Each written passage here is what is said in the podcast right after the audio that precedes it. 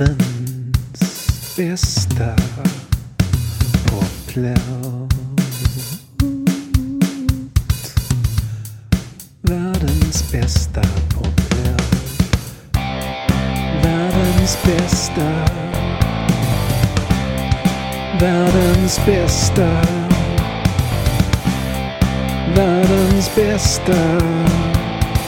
Världens bästa poplåt igen.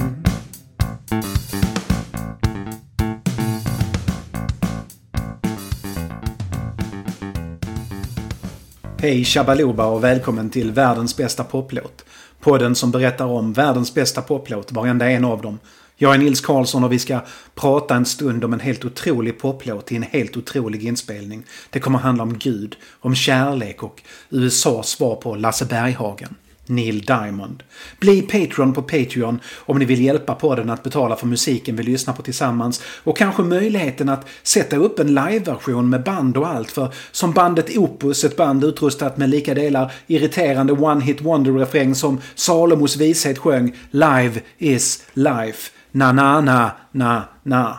Neil Diamond är en av världens bäst säljande artister någonsin och han lyckats kombinera det med att vara en av de minst kulturellt liksom creddiga acceptabla artisterna någonsin. Det är något fundamentalt töntigt med att lyssna på Neil Diamond.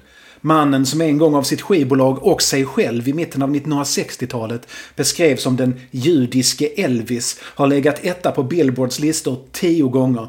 Först den heliga Hot 100 och sedan den betydligt mindre eftertraktade Adult Contemporary-listan. Det är till den listan rockartister kryper för att sakta dö en behaglig död som permanent artist på något hotell i Las Vegas medan ungdomarna tar hand om att skriva musiken som färgar nästa generation. Diamond, född 1941, tillhörde den första generationen som hade rock'n'rollen rätt in i sina liv och tv-apparater under sin ungdom. Men han närde inte några direkta rockstjärnedrömmar tidigt. Han och hans klasskompis Barbara Streisand brukade smita från skolan i Brooklyn och tjuvröka och de båda får väl anses vara bra exempel på hur bra det kan gå när man skolkar och drogar. En annan klasskompis var schackmästaren Bobby Fischer som kanske är ett exempel på det motsatta. Utan att egentligen ha önskat sig en fick Neil Diamond en gitarr i födelsedagspresent när han fyllde 16 och den blev mest liggande de där första månaderna. Den sommaren reste han som vanligt på lägerskola till Surprise Lake Camp, USAs äldsta och största judiska lägerskola för att bada och sola och träffa flickor som var där för att sola och bada och träffa pojkar. Men det här var 1957 och den amerikanska motkulturen hade kommit till den judiska lägerskolan. Ett generationsskifte i driften av lägret hade fått in unga och progressiva tankar istället för att sju kvällar i veckan ha religiösa studier och filosofiska samtal samtal och föreläsningar, då blev det bara sex. För varje fredag blev det musik. Och en av artisterna som uppträdde var Pete Seeger. Diamond hade såklart läst i programmet att en Pete Seeger skulle uppträda men han hade inte någon direkt koll på vem det var. Men snacket gick på lägret att Seeger var både kommunist och rysk spion och alldeles, alldeles fantastisk. Seeger 1957 gick i spetsen för den andra amerikanska folkmusikvågen. Hans “Where have all the flowers gone” spelades på de radiostationer som inte brydde sig om att han var svartlistad eftersom han mycket riktigt var kommunist och han betraktades som något av en hjälte bland alla som någon gång tittat på en banjo och tänkt att det där verkar vara en bra idé. Seeger spelade för ungdomarna och efter uppträdandet gjorde han som han brukade göra. Han gick inte av scenen genom scenutgången och sedan mot avskildhet för att varva ner. Nej, han hoppade ner och gick rätt ut i publiken för att svara på frågor, prata med ungdomarna och berätta lite om varför kommunismen var ett väldigt bra alternativ till hur samhället för närvarande organiserades. Diamond såg att många, framförallt av pojkarna på lägret, plockade fram sina egna gitarrer och spelade egna låtar för Seeger som lyssnade tålmodigt och kom med små förslag på förbättringar. Du kan lägga till ett tredje ackord här, du kanske kan sjunga en uppåtgående skala medan du spelar neråt på gitarren. Kanske att det passar bra med att skriva en vers om hur Nikita Khrushchevs omvandling av de sovjetiska ekonomiska programmen kommer att effektivisera resursfördelningen som blivit lidande när Stalin behövde rigga systemet för att hantera behoven vid fronten under det stora fosterländska kriget. Sådana små tips. Två observationer skulle komma att förändra Neil Diamonds liv. Han såg på pojkarna med gitarr och deras entusiasm inför att vara pojkar med gitarr. Och det där var början på en rörelse, såg han. Att vara pojke med gitarr är framtiden. Det är som pojkar med gitarr vår generation kommer göra våra avtryck och det är som pojkar med gitarr man kommer att minna oss för alltid. Jag är en pojke, tänkte Diamond, och jag har en gitarr där hemma. Den andra saken som drabbade Diamond är hur flickorna beundrade pojkarna med gitarr. Hur de liksom samlades kring pojkar med gitarr. Hur man inte hade skuggan av en chans att konkurrera med pojkar med gitarr om man inte själv var en pojke med gitarr. Och att den pojke med gitarr som skrev bäst sångtexter var den som fick de sötaste flickorna. Jag är en pojke, tänkte Diamond, och jag har en gitarr där hemma. Så Neil Diamond sätter igång och lär sig spela gitarr så snart han kommer hem och inser snabbt att han inte riktigt har begåvningen för att bli fantastisk på det.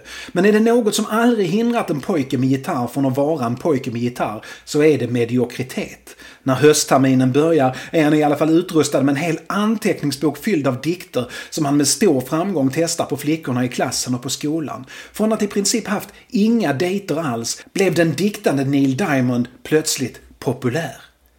Han har i intervjuer senare medgivit att det kanske lika mycket var det att han faktiskt frågade tjejerna om de ville gå på dejt med honom eller att han ens pratade med dem som ökade hans popularitet som det kanske var dikterna som gjorde det. Men man kan ju inte så noga veta.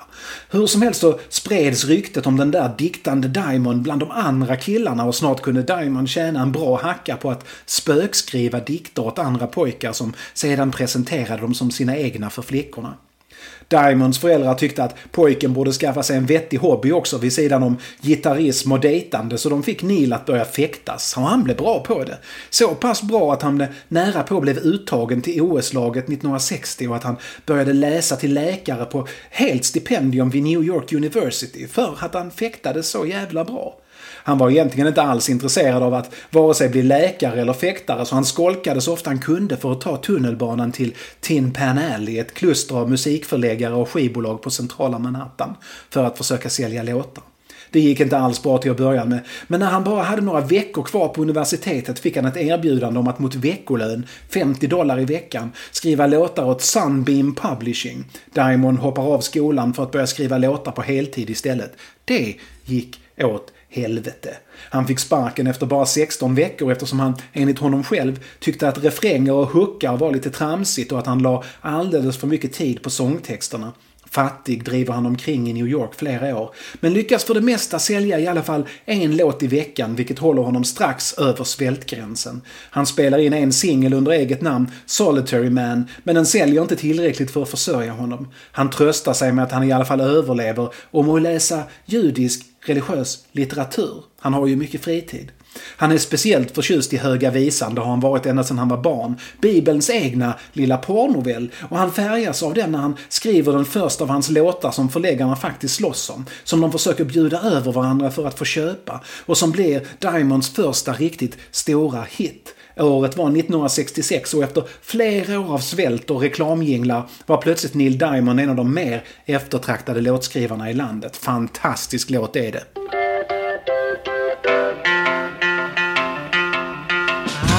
Love was only true in fairy tales. And for someone else but not for me. Our love was out to get me. That's the way it seemed. Disappointment haunted all my dreams. Then I saw her face. Now I'm a believer. Not a trace in my mind. I'm. I'm a believer. I couldn't leave her if I tried. I thought love was more or less a given thing. Seems the more I gave, the less I got. What's the use in trying? all you get is pain. When I needed sunshine, I got rain. Oh, then I saw her face. Now I'm a believer. Not a trace. A doubt in my mind. I'm in love. I'm a believer. I couldn't leave her if I tried.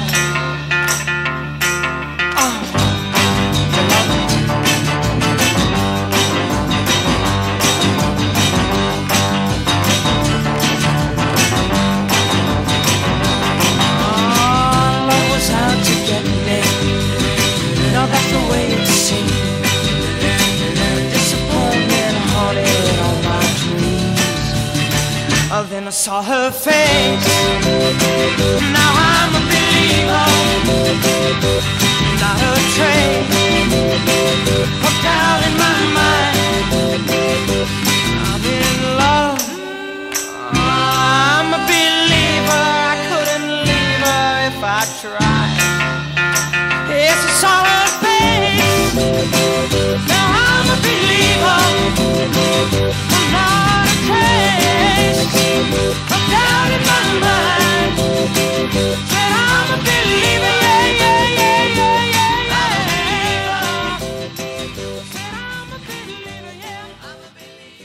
The Monkees, 60-talets mest underskattade band, lyfter fram det bästa ur Neil Diamonds I'm a believer och lyfter både sig själv och Diamond till Billboard-listans första plats. Diamond får genast både förlags och skivkontrakt och på Bang Records utvecklar han sin musikaliska profil och sin image som den judiske Elvis. Det är bara det att det är filmens och smörsångens Elvis han efterliknar, inte den unge rebelliske Elvis från tio år tidigare. På Bang Records får han fler och fler hitlåtar under eget namn, inga gigantiska men ändå.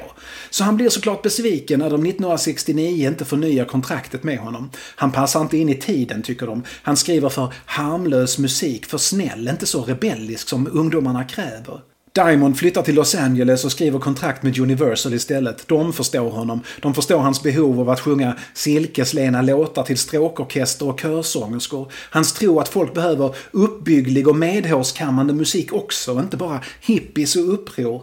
Den Neil Diamond som börjar spela in på Universal är en som har lärt sig allt om refränger och hookar och om att bygga musikens dramaturgi.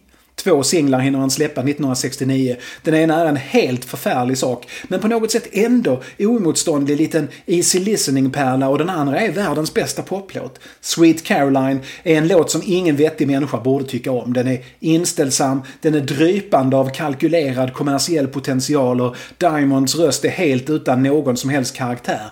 Men ändå. Ändå är den ju fantastisk och den blir Diamonds karriärs största framgång och bäst säljande singel. Den är inte världens bästa poplåt, men den är en poplåt och den finns i världen. Och bara det är ju en bra början. Dessutom går det inte att låta bli att nynna på fanskapet.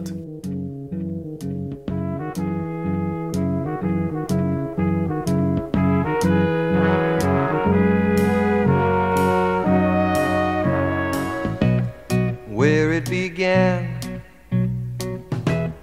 I can't begin to knowing, but then I know it's growing strong. Wasn't the spring, and spring became the summer. Who'd have believed you'd come along? Hand, touching hands, reaching out, touching me, touching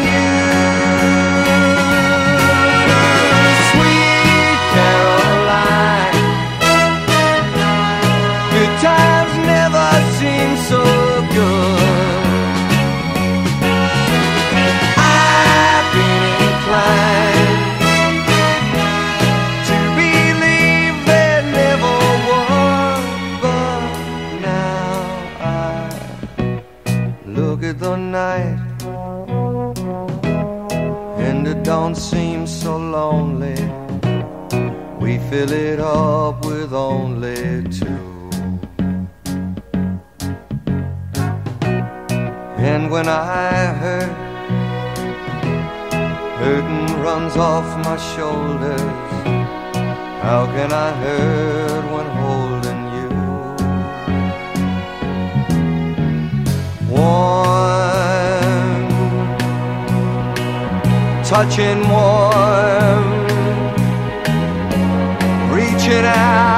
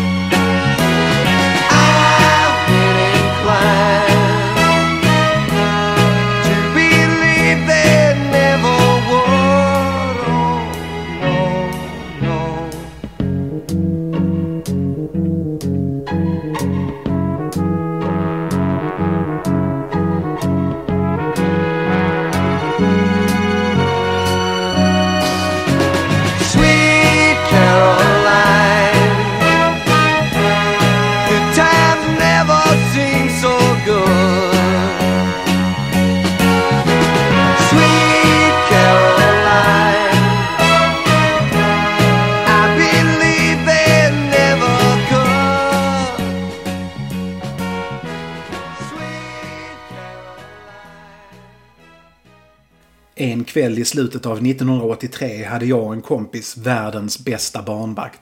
TVn.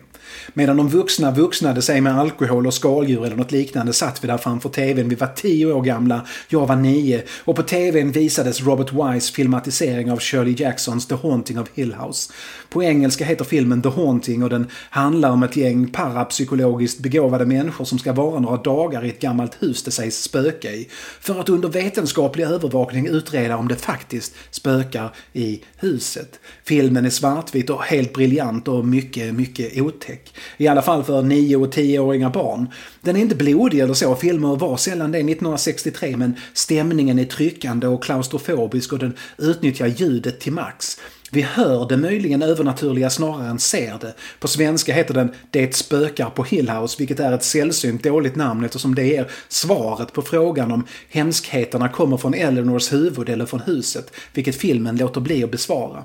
Utan den filmen hade jag nog inte blivit så filmintresserad i allmänhet som jag blev och verkligen inte så skräckfilmsintresserad i synnerhet som jag faktiskt också blev. Den stannade kvar i mig den där filmen och under åren som gick förstorade jag säkert upp hur otäck den var. Trodde jag i alla fall tills jag köpte den på DVD och upptäckte att jo då, den där filmen är inget för nybörjare. Den blev den film jag jämförde alla andra skräckfilmer med. Få kunde leva upp till det, om ens någon. 2018 dyker The Haunting of Hill House upp som tv-serie på Netflix. Skriven och regisserad av Mike Flanagan som året innan gjort den alldeles förträffliga filmatiseringen av Stephen Kings Gerald's Game. Nyfiken tittar jag och nej, den är ju inte bättre än filmen. Den tar sig fler friheter med Shirley Jacksons bok och dess önskan om att få vara just tio avsnitt lång med en cliffhanger i slutet på de första nio är inte det bästa för berättelsen. Men den är mer än bara okej, okay. en ryslig rysare helt enkelt. Mycket snyggt filmad dessutom. Så det är klart jag är nyfiken när Flanagans helt egna berättelse Midnight Mass har premiär. Midnight Mass är fantastisk TV. Om du är det minsta intresserad av vampyrer och katolsk ångest så är det TV-serien för dig. Den har allt man kan begära av genren. Missbruk, blod, ett samhälle i långsamt förfall, död och pina, ondska, känslan av att Gud inte älskar syndarna trots allt han säger, katolsk hederskultur i massor och Neil Diamonds musik i nästan varje avsnitt. Jag tänker inte spoila genom att göra ett referat. Se serien omedelbart om du inte gjort det. Men i det tredje avsnittet, Book 3, Proverbs, finns ett filmmontage där sanningen om prästens frälsande ängel möjligen uppenbaras och den alltmer religiöst fanatiska fiskebyn blir alltmer religiöst fanatisk och den nyktra alkoholisten som är huvudperson brottas med sin tro och sin nykterhet som blir till filmisk fulländning till världens bästa poplåt, Neil Diamonds Holly Holy. Holy Holy är Diamonds andra försök att göra popmusik av bibelboken Höga Visan, The Song of Songs, eller Salomos sång som den heter om man översätter hebreiskan direkt. Han ville göra vad den texten gör fast i en modern populärmusikalisk tappning. Diamond tar sig an texten med en egentligen kristen infallsvinkel, vilket kanske behövs eftersom en av judendomens största teologer, Akiva ben Josef, mer känd under sitt artistnamn Rabbi Akiva, redan på 00-talet, alltså det första 00-talet, precis efter Jesus födsel, slagit fast att Höga Visan inte ska sjungas vulgärt på krogarna eller av underhållarna, för det är att förminska Gud. På 00-talet pågick en process för att slå fast vilka judiska skrifter som egentligen var kanon, alltså vilka som var det som var absolut miniminivå att kunna som rabbin efter att templet förstörts. Höga Visan är faktiskt Gamla Testamentets egna lilla porrnovell. Så många röster höjdes för att bara stryka den helt enkelt. Varför ska vi läsa texter om sex under påsken? Sånger som sjungs av de prostituerade och sjömännen? Rabbi Akiva tog strid för texten. Han menade att den uppenbarar Guds kärlek och visar att njutning är lika mänskligt som lidande. Enligt en del forskare var det Akiva som introducerade tanken att det nog var Salomo som skrivit Höga Visan. Och då för att det verkligen skulle skulle vara ett argument för att hålla boken i kanon. I många traditioner är Höga Visan den höga visan just för att det är den bästa visan. Den har en egen bok och inte med i Psaltaren av en anledning. Höga Visan skiljer sig enormt åt från de övriga böckerna i Bibeln, både i Nya och Gamla Testamentet, i det att Gud inte förekommer alls i den. Poetiskt och erotiskt snirklar den sig fram genom grönsaksmetaforer långt innan emojisarna gjorde det mainstream. Skildrar den åtrå och lust och sex. Den har också det för Bibeln helt unika greppet att den främsta berättarrösten är en kvinna.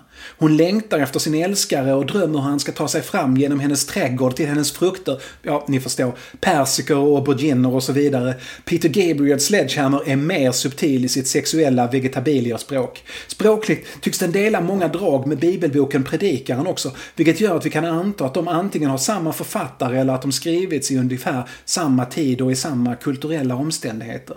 Det är två av mina favoritböcker i Gamla Testamentet. Ska ni bara läsa två gammaltestamentliga böcker så ta dem. De är som varandras spegelbilder. Predikaren förhåller sig till Höga Visan ungefär som Joy Division svar på The Captain and Tennils Love Will Keep Us Together, Love Will Tear Us Apart gör. Höga Visan är livsglädje på topp och predikaren är ångest över alltings inneboende meningslöshet. Båda känslorna har plats i livet, ska ha plats i livet.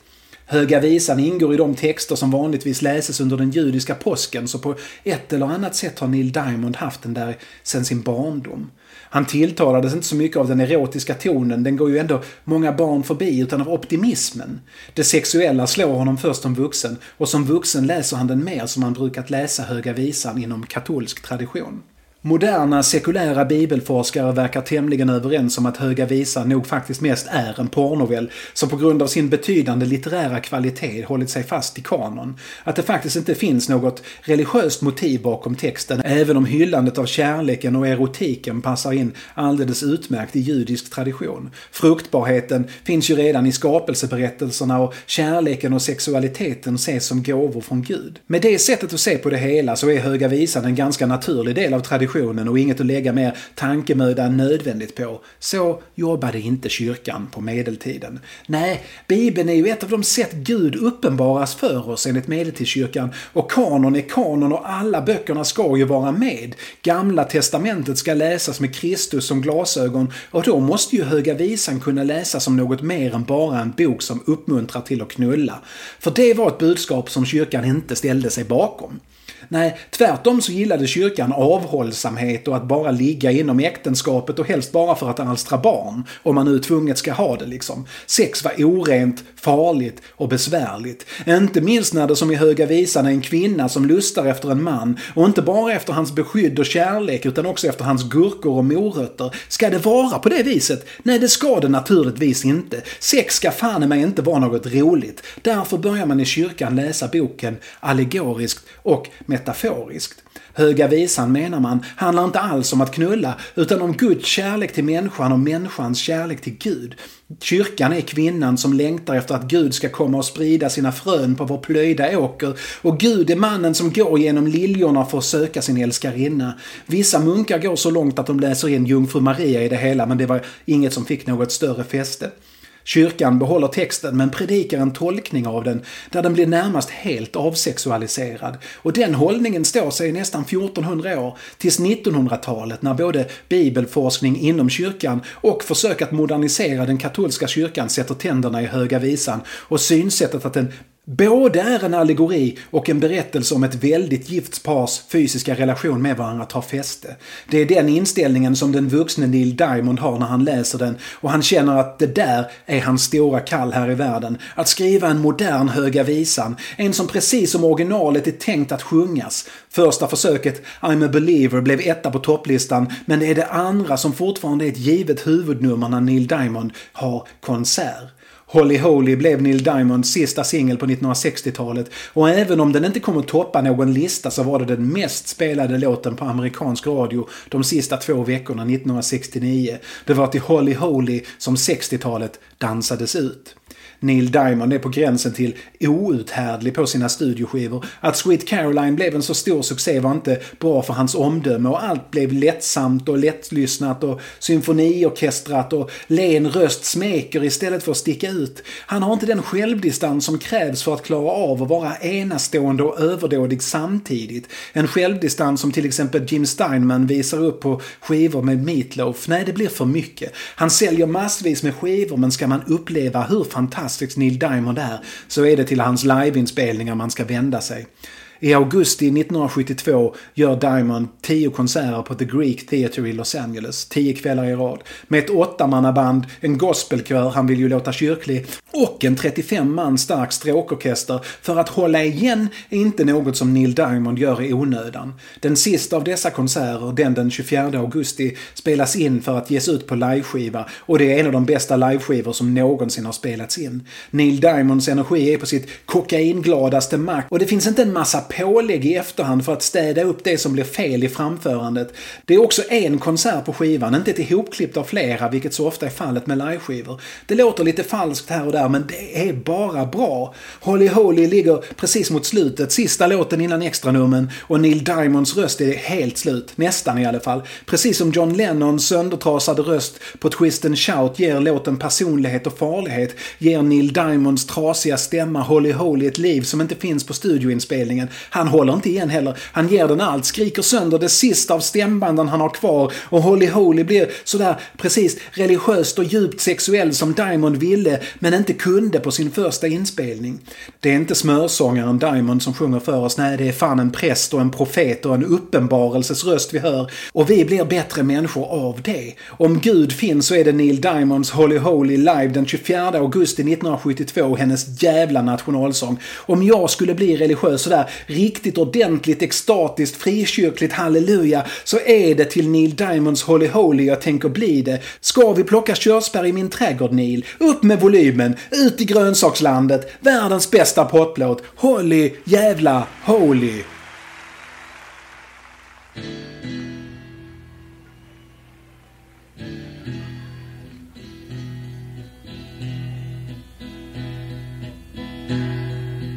Holly holy high.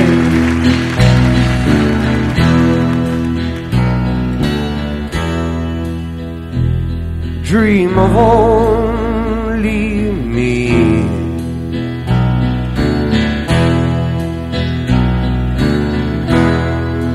Where I am,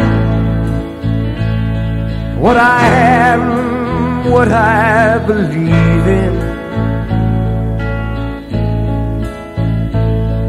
Holy, holy.